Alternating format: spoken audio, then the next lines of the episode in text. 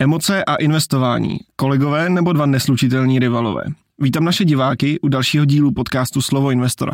Moje jméno je Milan Vencel a tentokrát si tady s Radkem Wildmanem posvítíme na to, uh, jestli emoce k investování patří. Ahoj Radku. Ahoj Milene a ahoj diváci. Hodně lidí se v investování rozhoduje na základě emocí. Vidím pěkný graf, vidím, že uh, ten konkrétní instrument roste, tak chci investovat. Vidím pokles, vidím horší graf, investovat už zase nechci. Říká se, že emoce jsou obecně nepřítelem investora, který ho svádějí na jakýsi cestí ke špatným rozhodnutím a e, investuje právě na základě třeba těch grafů. E, je to teda opravdu tak, že emoce do investic nepatří, nebo tam svoje místo mají? Tak uh, jednoduchá odpověď nepatří, ale uh, jak už to tak bývá tady u těch podcastů, tak uh, se nespokojíme s jednoduchou odpovědí. Zajímalo by mě další. A uh, hlavně ono to tak ani jednoduše říct nejde, protože uh, kdyby jsme byli stroje a kdyby jsme byli čistí pragmatici a v podstatě se řídili příručkami a, a tím, jak uh, právě se má ten ideální investor chovat, tak pak bychom ano opravdu řekli, že eh, in, emoce do investic nepatří. Hmm. E, nicméně jsme bytosti, kteří, které se rozhodují hlavně na základě emocí, jsme lidi a e, tím pádem vlastně nemůžeme e, zajistit, aby ty emoce nebyly součástí našeho rozhodování jakéhokoliv i toho investičního. Takže um, já bych řekl, že vlastně investice do, teda pardon, emoce do investic patří, hmm. protože je ne, jako, z toho nevyškrtneme, ty emoce prostě v nás jsou, a, ale e, je tam to ale a to je v tom, jestli ty investice řídí nás, anebo jestli my řídíme ty ne investice, emoce. Mhm. jestli emoce mhm. řídí nás, nebo my řídíme ty emoce. Mm. Takže emoce nejsou a priori špatně v investování. Eh, a priori ne, eh, nicméně eh, pro většinu vlastně investorů je problém ty emoce právě ukočírovat, aby se nestalo, že ty emoce mm. řídí. Mm. A tím pádem pro většinu investorů ty emoce spíše jsou tím špatným pánem, když to tak řeknu, mm. a ne tím dobrým sluhou, kterým by mohly být. Že takže je potřeba ty emoce umět správně využít, ale nenechat se jima ovládnout, což je poměrně jako těžká, tě, těžká záležitost. Je to tak, že? je to tak. V podstatě ještě u těch emocí, nebo z čeho třeba i čerpám já tady tu myšlenku, že ty emoce opravdu nás ovlivňují negativně, tak ono je od, ohledně toho jako několik studií statistických, které hmm. vlastně sledovali to, jaký dopad má chování investorů na to jejich finální zhodnocení. A tyhle ty studie, respektive to porovnávání, se dělá velmi, řekněme, jednoduše, ale ne, nebo snadně, ale ne jednoduše, nebo jak to říct, prostě hezky česky, ono vlastně vezmete prostě ten trh, vezmete ten třeba akciový trh, nějaký index, který jediné, co dělá, tak pragmaticky bere eh, nějaký koš prostě akciových firm, no a kouknete na jeho 30 letou výkonnost a zjistíte, kolik vydělal. Jo, co je, to je na tom jako jednoduchá věc. No a jednoduše to porovnáte s tím, že vezmete nějaké, nějaký vzorek investorů eh, z nějaké hm, skupiny investorů, nevím, kvalifikovaných, hm, běžných a tak dále, no a porovnáte vlastně jejich 30 leté výnosy na jejich portfoliích eh, vůči tomu indexu. Mm. Jo, takže to jako jednoduše porovnáte. Samozřejmě už to není snadné v tom, že je trochu těžké ty e, čísla jako správně dát e, do kontextu, aby, aby to dávalo smysl. Nicméně pár takových e, hmm, studií nebo hmm, studií, které mají nějaké závěry, ze kterých se dá čerpat. Jsou. Moje oblíbená je Behavioral Gap studie, která v podstatě přesně ukazuje ten dopad toho chování toho investora, toho chování, které je ovlivněno těmi emocemi mm-hmm. na to jeho zhodnocení. No a vlastně je to behavioral gap, to znamená zkoumá to ten gap, tu mezeru mezi tím eh, potenciálním výnosem, což byl ten výnos toho trhu, a mezi tím výnosem, co udělal ten investor. Teď neřeším to, že investoval jinam než do trhu. On klidně mohl investovat do ETF, které sleduje ten index, jo, to znamená v podstatě do stejného instrumentu. Ale svým chováním, to je to behavioral, svým chováním vlastně zapříčinil eh, nějaký gap, nějakou mezeru eh, mezi tím potenciálním výnosem a tím výnosem, co měl. A samozřejmě ta studie mhm. ukazuje, že ten eh, dopad byl negativní. To znamená, ten investor vydělal méně a to dokonce o dost. Myslím si, že ta studie byla dělána na S&P 500, super index, že? A teďka vy jste mi zabili, kdybych měl vymyslet, eh, od kdy do kdy se ta studie dělala, ale bylo to opravdu několik dekád a eh, vyšlo průměrné zhodnocení kolem sedmi a něco procent. A to není důležité, ale důležité je, že ten investor průměrný viděl asi 4,5. Jo? Takže uh-huh. tam byla jako signifikantní, skoro poloviční, asi 40% to vycházelo, kdy vlastně to uh, emoční chování toho investora ho vlastně jako potopilo. Uh-huh. Mm-hmm. Takže Uh, to je jedna věc, no a druhá věc je, na čem se to dá třeba ukázat, jak nás ty emoce ovlivní vlastně negativně, tak uh, je to mm, poslední mánie taková byla, že na kryptoměnách, kde všichni mluvili o je strašný jako FOMO efekt mm-hmm. na mhm. kryptoměnách. Mm-hmm. Jo? Tak FOMO efekt je anglická zkrátka Fear of Missing Out a v podstatě to česky hezky znamená, že se bojím, že mi ujede vlak. Že vlastně, když přesně jak jsi říkal na začátku, když vidím ten rostoucí graf, no tak se bojím, že už jako když do něj naskočím dneska, takže on poroste a já se jako něm nesvezu. Jo? A většinou to ale zapříčinuje to, že nastupuju do té investice už v nevhodnou dobu, protože už ten investiční instrument nakupuji, když je drahý, mm. kdy vlastně většina investorů už na tom třeba ten zisk udělala a v podstatě se stane to, že já to koupím, ono to ještě chvilku třeba povyroste, takže já si říkám, super, udělal jsem dobrou investici, ještě víc mě to ty emoce vlastně jako um, umocní a tím pádem svede na to z cestí právě, no a pak se stane, že během tří dní ono to zamíří strmě dolů třeba a já si ještě ten, že jo, když z toho můžu vystoupit ten první den, tak si říkám, jo, to je v pohodě, to je jenom nějaký jako záchvěv a, a pak už si říkám, no tak to počkám, až to zase vyleze nahoru, že jo, a pak najednou koukám, že mám uh, děravý kalhoty, uh, uh-huh. protože jsem mu všechno prostě přišel. Takže to je další třeba příklad uh, v rámci toho FOMO efektu. Uh-huh. Já si myslím, že zrovna uh, Fear of Missing Out je docela docela častý, častý jev, protože obecně v lidské psychologii se vyskytuje jako extrémním způsobem, jako většina lidí s tím má problém z pravidla. Ano, ano. Jo, je to prostě, když mě někdo pozve na tři akce, tak uh, fear of missing out způsobí to, že já půjdu na všechny tři ano. a neužiju se ani jednu. Že? To je prostě, jsou to věci, které jsou viditelné v reálném životě strašně moc. Jo. A když se pak člověk převede do těch investic, tak tam se to ukazuje v těch číslech, co to vlastně může udělat. Super, já jsem chtěl říct historku ze zákulisí, ale pak jsem si uvědomil, že ji říct nemůžu, takže takže jen tak teďka nabejtím, že jsem ji chtěl říct, ale... děkujem, ale, děkujem, děkujem za to. Ale v podstatě příspěv. ta historka přesně eh, měla eh, být jako z toho běžného života a přesně s těma akcema mě totiž evokovali jednu věc z rodiny, co jsme řešili a přesně tak to totiž bylo, jo, že místo, že ten člověk vlastně na jednu stranu um, má pocit, že toho má hodně a na mhm. druhou stranu si toho ještě víc nabere, protože, protože přesně má kdyby náhodou... Něco, něco ujde. A nemusí to být jenom osobní, když to řekneš takhle, tak, tak se to dá brát, eh, dá se to brát v pohodě prostě v pracovním tom, že hmm. mám toho sice hodně, ale co kdyby tady byla ta příležitost, co kdyby byla tady, tak si toho prostě naberu tak. strašně moc. No. Výhodou je, že když se to stane tady v té situaci, tak eh, dobře, bude mi to stávat jednu dovolenou víc, nebo budu víc vyšťaven a, trošku jako pak eh, budu, budu spát, nevím, o, o 10 hodin denně a, budu mít takový ten drobný syndrom vyhoření. Hmm. Ale u těch investic je problém v tom, že pro kupu lidí se to pak stává, protože samozřejmě ty, tu strukturu majetku třeba nemají ještě dobře pořešenou, nebo ty investoři prostě investují ve velkém, ty, nebo ty peníze dávají ve velkém do jednoho košíku, tak se jim pak stává, že v podstatě uh, jsou jako v pasti v rámci hmm. té investice, která je v propadu o 70%, přišli o polovinu svého mění a reálně jim to jako eh, mění ten život nebo ty možnosti, co v tom životě najednou mají, protože doopravdy jako schudli. Uh-huh. A to je samozřejmě jako špatné, takže um, ano, ty emoce můžou být fakt jako v tomhle uh, velký uh-huh. nepřítel. Když už, když už mluvíš o tomhle příkladu, já jsem teďka četl vlastně popis, kde jeden člověk, jeden investor, men, menší investor, ne nějak jako známý, popisoval, co se mu stalo právě a právě tam popisoval přímo, přímo tenhle ten jev, kde vlastně mluvil o tom, jednalo se o krypto, když byl ten největší boom krypta, že on vlastně měl zainvestováno v jednom a začalo se strašně mluvit o jiným. A on si řekl, no jo, ale já tady jsem trošku v propadu, ale to nevadí, protože hmm. tady to bude bomba, tak to tam nasypal. A situace se opakovala takhle několikrát, až přišel o nějakých asi 60% z toho tak, majetku jenom no. těma převodama a takhle. Ano, ano. Takže to je přesně to, jak to může v těch investicích tak. fungovat. To je přesně to nevhodné chování. Uh-huh. A hezky jsi mi, hezky jsi mi teďka dal uh, přihrávku. Jaké je to vhodné chování? Můžou mě ty emoce nějak pomoct k mhm. tomu, abych, mhm. abych fungoval líp v těch investicích? Jo, Takhle, vhodné chování je možná pak ještě další, další uh, otázka solo, protože vhodné chování za mě je právě spíš tím pragmatičtějším uh, směrem, než uh, to, že se máme rozhodovat emočně v rámci investic.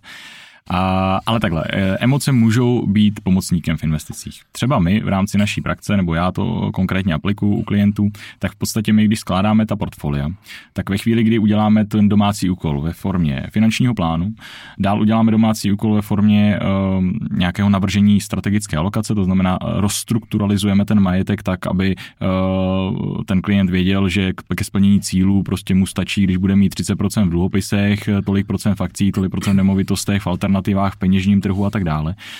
Máme vlastně jako te, řekněme, ty základy, na kterých můžeme stavět. To nevím, jestli mohu říct, ale to je jedno, prostě máme ty základy, aby nás pak nikdo nežaloval, že my bereme trademark. Uh, když mi už to asi nemají, že? Takže, takže máme ten základ, opravdu, o který se můžeme opřít. Tak vlastně pak naplňujeme s těmi klienty právě ten koláč uh, toho rozložení toho majetku, strategickou alokaci těmi jednotlivými instrumenty. A bavíme se o tom, jakými instrumenty to má ten klient naplnit. Uh-huh. No a v určitých vlastně sekcích toho ten klient má volnost si vybrat ten instrument sám, aniž by vlastně tu strategii celkovou nějak narušil.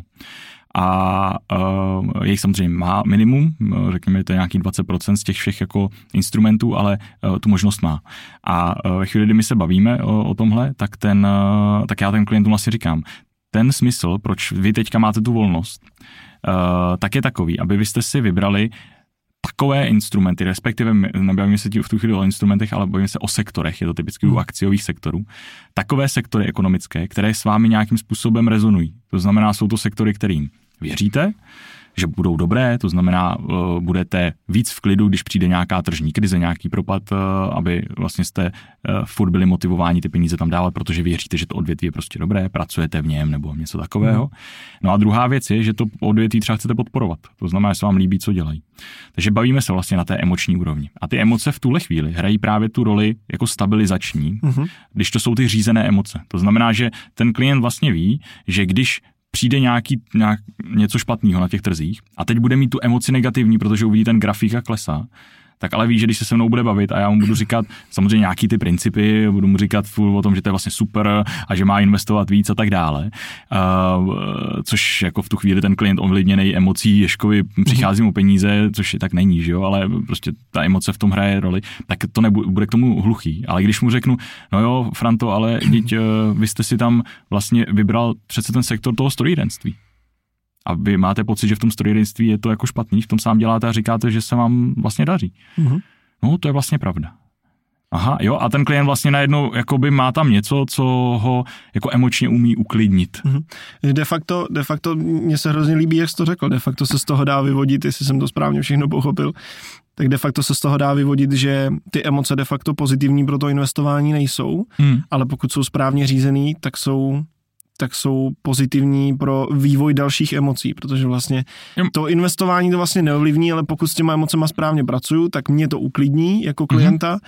a to je vlastně to, v čem mě to pomůže. Ano, Takže ty emoce vlastně se dají využít nejlíp tím, že se drží pozitivní v té svojí úrovni emocí a nezasahují vlastně. V podstatě mírní ty extrémy, protože vlastně to nejhorší, co je, co způsobuje ten FOMO, FA a tyhle věci, je přílišná emoce, přílišná emoce euforie, uh-huh. přílišná emoce nadšení.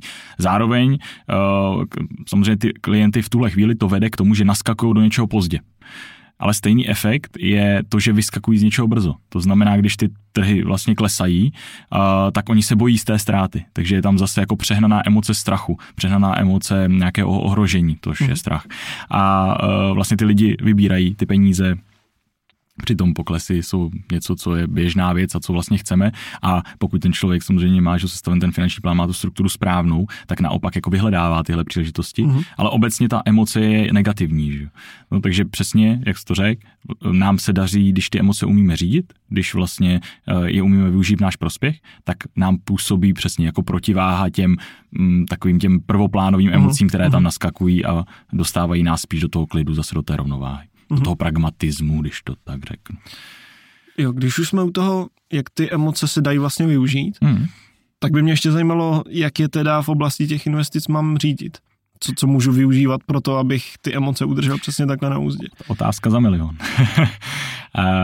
no tak eh, to je že jo, strašně jako obsáhlý eh, téma samo o sobě a, a řízení emocí je asi někde na nějakou psychologickou přednášku a mm. souvisí s tím strašně moc věcí, každý jsme jiný, někdo je při, přirozeně klidnější, uh, jeden investor je temperamentnější, takže s ním ty emoce víc řádí, někdo je víc jako, uh, že jde už jako prvoplánově jsou většinou že jo, lidi, kteří hodně jsou jako průbojní investoři, tak chtějí hodně ty růstové, mm. růstová portfolia, chtějí vlastně vidět, vidět tu dynamičnost toho portfolia a zase naopak, ale pak se v nich projevuje právě ten fear of missing out efekt a tak dále.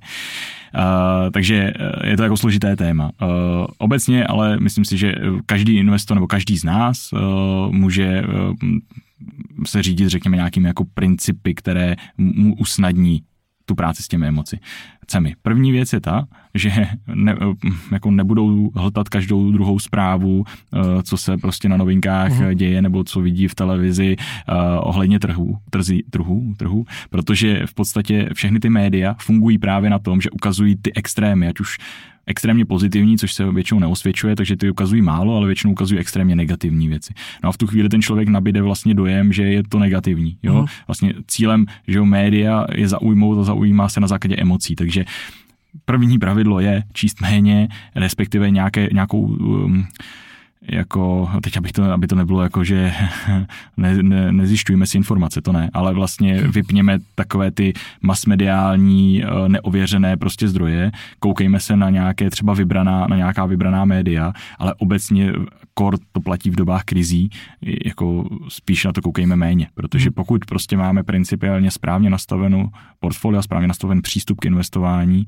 tak eh, většinou uděláme spíš špatné rozhodnutí, když budeme něco jako měnit mm. právě v té mm. době krizové, které bude vyvoláno ještě nějakou emocí negativní, než když se na to prostě vyprdneme. Takže prostě odpojit se od tady těch mas, no, mas médií. Já si myslím, že ti do toho skáču, že tohle se dá poměrně jednoduše jednoduše ukázat na tom, když investuju do něčeho, co je trochu víc volatilní, do nějakých akcí a, a budu každý den se na to dívat a každý den se budu dívat na ty data, tak uvidím pořád plus, minus, plus, tak, minus tak, a, a ten stres z toho bude hrozný. Přesně Takže tak. je důležitý ty data mít, ale je důležitý vlastně nechat plynout a dívat se na ně reálně, ano. kontrolovat jednou za tak. delší dobu a ne, ne prostě pořád. Přesně tak, a on to možná krásně řekl, tak to ještě jednou rozvedu, jenom rozvedu tu myšlenku, že řekl, použil to slovo stres v souvislosti s tím sledováním těch investic. A to je vlastně to, že jakmile, by, jakmile vám jako investice způsobují stres, tak děláte něco špatně. Jakmile jakoby nějaký pnutí tam cítíte, když jako máte někde zainvestované peníze, tak je prostě něco špatně. A nemusí to být jenom to, že máte zainvestované peníze, a není to pro vás vůbec ne. Jo? Jakože to lidi si myslí, myslí, no tak já chci být v klidu, tak ty peníze budu mít na běžném účtě. Ale vy nejste v klidu, vy kdybyste koukali na ten běžný účet a porovnávali to s reálnou hodnotou a uviděli tam každý den mínus, tak vlastně budete úplně stejně vyklepaný jako v těch uh, instrumentech mm, investičních. Mm. Tam jde prostě uh, spíš jako o to, že ty investice se dělají proto, aby vám přinesly klid, aby vlastně v tom dlouhom, dlouhém horizontu jste si naakumulovali majetek takový, který uh, vám bude zajišťovat stabilitu vlastně v tom vašem životě. Ať už se bavíme o tom, že budete mít luxus výběru práce, nebo možnost nějakého vyžití v formě dovolených, nebo nějaké renty a tak dále, nebo nějakého bydlení a tak uh, a, a dalších. Takže investice, primárně investují proto, aby byl v pohodě, aby byl v klidu neinvestuji proto, aby byl ve stresu. Jo? Hmm. Takže jakmile říkám, cítím stres, tak je to špatně. Investice vždycky mi přinášet klid, protože vím, že díky tomu, že investuju, si pořídím ty věci, které chci. Hmm. Každopádně první princip teda vypnout tím multimédia nebo mass media. Uh, druhý, druhá věc, to je samozřejmě varianta, můžete si na to někoho najmout. Jo? To je vlastně něco, co je naše taky jedna z přidaných hodnot v naší práci a tím tady nemyslím, že si lidi mají najímat nás kohokoliv. Jde o to, že v podstatě máte člověka, který uh, má uh, um, pohled na ty vaše finance, na ten váš majetek jako s odstupem. A on vlastně má ten luxus toho nezaujetí emočního, takže vám může být tím oponentem v těch vašich názorech. Vlastně můžete přijít a říct, teď se bojím, že to všechno eh, půjde na nulu a já o všechno přijdu. A ten člověk se na to může podívat, protože to nejsou jeho peníze, takže on vlastně jako není vyklepaný z toho, že o ně přijde, koukne na to, zhodnotí všechny parametry, pokud to je profík, samozřejmě nějaký přesně finanční poradce nebo někdo takový, koukne na to, řekne, prostě dít to furt dává smysl, v plánu to takhle máte, nic extra se neděje, ten trh po, po, probíhá nějaká krize, OK, kdyby našel, přišel úplně nejhorší scénář, přišel by nějaký prostě splasnutí dluhové bubliny, měnové reformy a já nevím co všechno, furt vlastně nejlíp uděláte, když to budete mít v reálných aktivech, jako neuděláte nic líp, jasně přijdete o nějakou hodnotu majetku, ale už jako nic líp nevymyslíte, eh, jak ty peníze ochránit, prosím, odpuste si to, že si koupíte trezor zlata, to není ta správná ochrana a a když to uděláte, tak budete první, kdo vlastně přijde na buben v té krizi. To už jsme tady ostatně taky v epizodě říkali, řešili zlato. Přesně tak, takže uh, vlastně ten člověk vás tam může uklidnit, může být tím tou brzdou. No, takže to je další věc, která se dá právě dělat a to je jedna, prosím, z přidaných hodnot těch partnerů, kteří tohle s vámi řeší proto ty lidi to na západě využívají. Ve velkém hmm. v Čechách je to prostě ještě v plenkách. No a uh, ještě mě napadla třetí varianta a tu jsem teďka asi úspěšně zapomněl. Jo, už vím, no pak je taková obecná totiž je.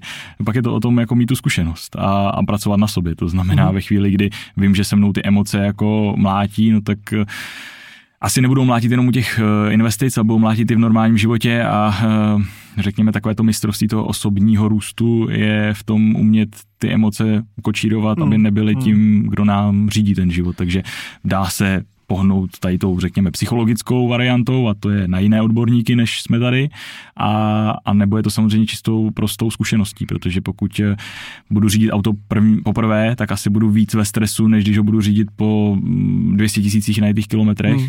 tak stejně tak to funguje u těch investic. Pokud budu 10 let investovat a zažiju si aspoň jednu krizi, tak budu v té další krizi uh, víc v klidu a da, další dekádu prožiju v těch, v těch investicích víc v klidu, než tu předchozí dekádu. Já si myslím, že v tomhle tom je asi obecně nejjednodušší se prostě jenom naučit analyzovat, proč dělám to, co dělám. Když se podívám zpětně, podívat se, když chci na sobě makat psychologicky, podívat se zpětně na to, co jsem třeba udělal na těch trzích a říct si, jaký je racionální důvod, že jsem tohle udělal a třeba mi z toho vyjde vlastně žádný není, takže hmm. to pravděpodobně byla nějaká emoce. Ano, to si ano. myslím, že prostě nejjednodušší. A, a v tomhle tom krásně pomáhá třeba ten finanční plán, protože ten finanční plán je prostě ten pragmatický, eh, protože to není člověk, takže to je v podstatě nějaká, nějak, řekněme, matematicko-simulační cosi, která jako ukáže nějaký výsledek na základě nějakých vstupních dat, no a já vlastně se k tomu vždycky právě můžu vrátit. To znamená, já když si nejsem jistý, jestli dělám rozhodnutí, které jsou, která jsou správná, no tak se můžu kouknout na tu příručku nebo na nějaký ten nastavený scénář a jako porovnat, jestli to koresponduje s tím, jak ten scénář je nastaven. A když, to, když jako zjistím, že vybírám půlku portfolia a dávám to tady do toho dluhopisu, protože mi kamarád, nebo kamarád, protože mi zavolal nějaký obchodník, který mluví strašně suprově, ale vlastně když uh, pak kouknu na účetní uzávěrky, tak dále firma funguje dva roky, uh, jenom narejzovala kapitál v podstatě jako to je všechno, co o ní vím, hmm. uh, takže tak to smysl nedává, a ještě jako mám někde ve finančním plánu napsáno, že 50% svého portfolia mám mít u jedné společnosti, asi ne, že jo? takže v tu chvíli vím, že jsem ovlivněn něčím. Jo? Hmm. A teď nemyslím to proti žádným těm obchodníkům špatně, oni můžou být perfektní, oni fakt můžou být dobří. Ale jde o čistě ten pragmatický přístup v tuhle chvíli, jako to není o tom, že někdo hezky mluví. Je to o tom, že vlastně je, jako to umí prokázat. Takže pokud jako je fakt dobrý, ať za pět let přijde znovu. Uh-huh. Pak to třeba smysl dává bude. Dobře, super, děkuju za, za to. Myslím si, že jsme tohle téma vyčerpali poměrně, poměrně slušně. A děkujeme určitě všem, kdo jste tohle dneska dokoukali. A děkuju tobě, Radku. Měj se krásně, ahoj. Díky, taky ahoj a ahoj diváci. A vy se mějte taky krásně, určitě, určitě se podívejte na další videa a pokud máte pocit, že s váma trošku moc sloumají emoce při investování, tak se určitě nezapomeňte podívat na vision.cz lomeno kontakt. Myslím si, že to pro vás bude hodně zajímavá změna. Naschledanou.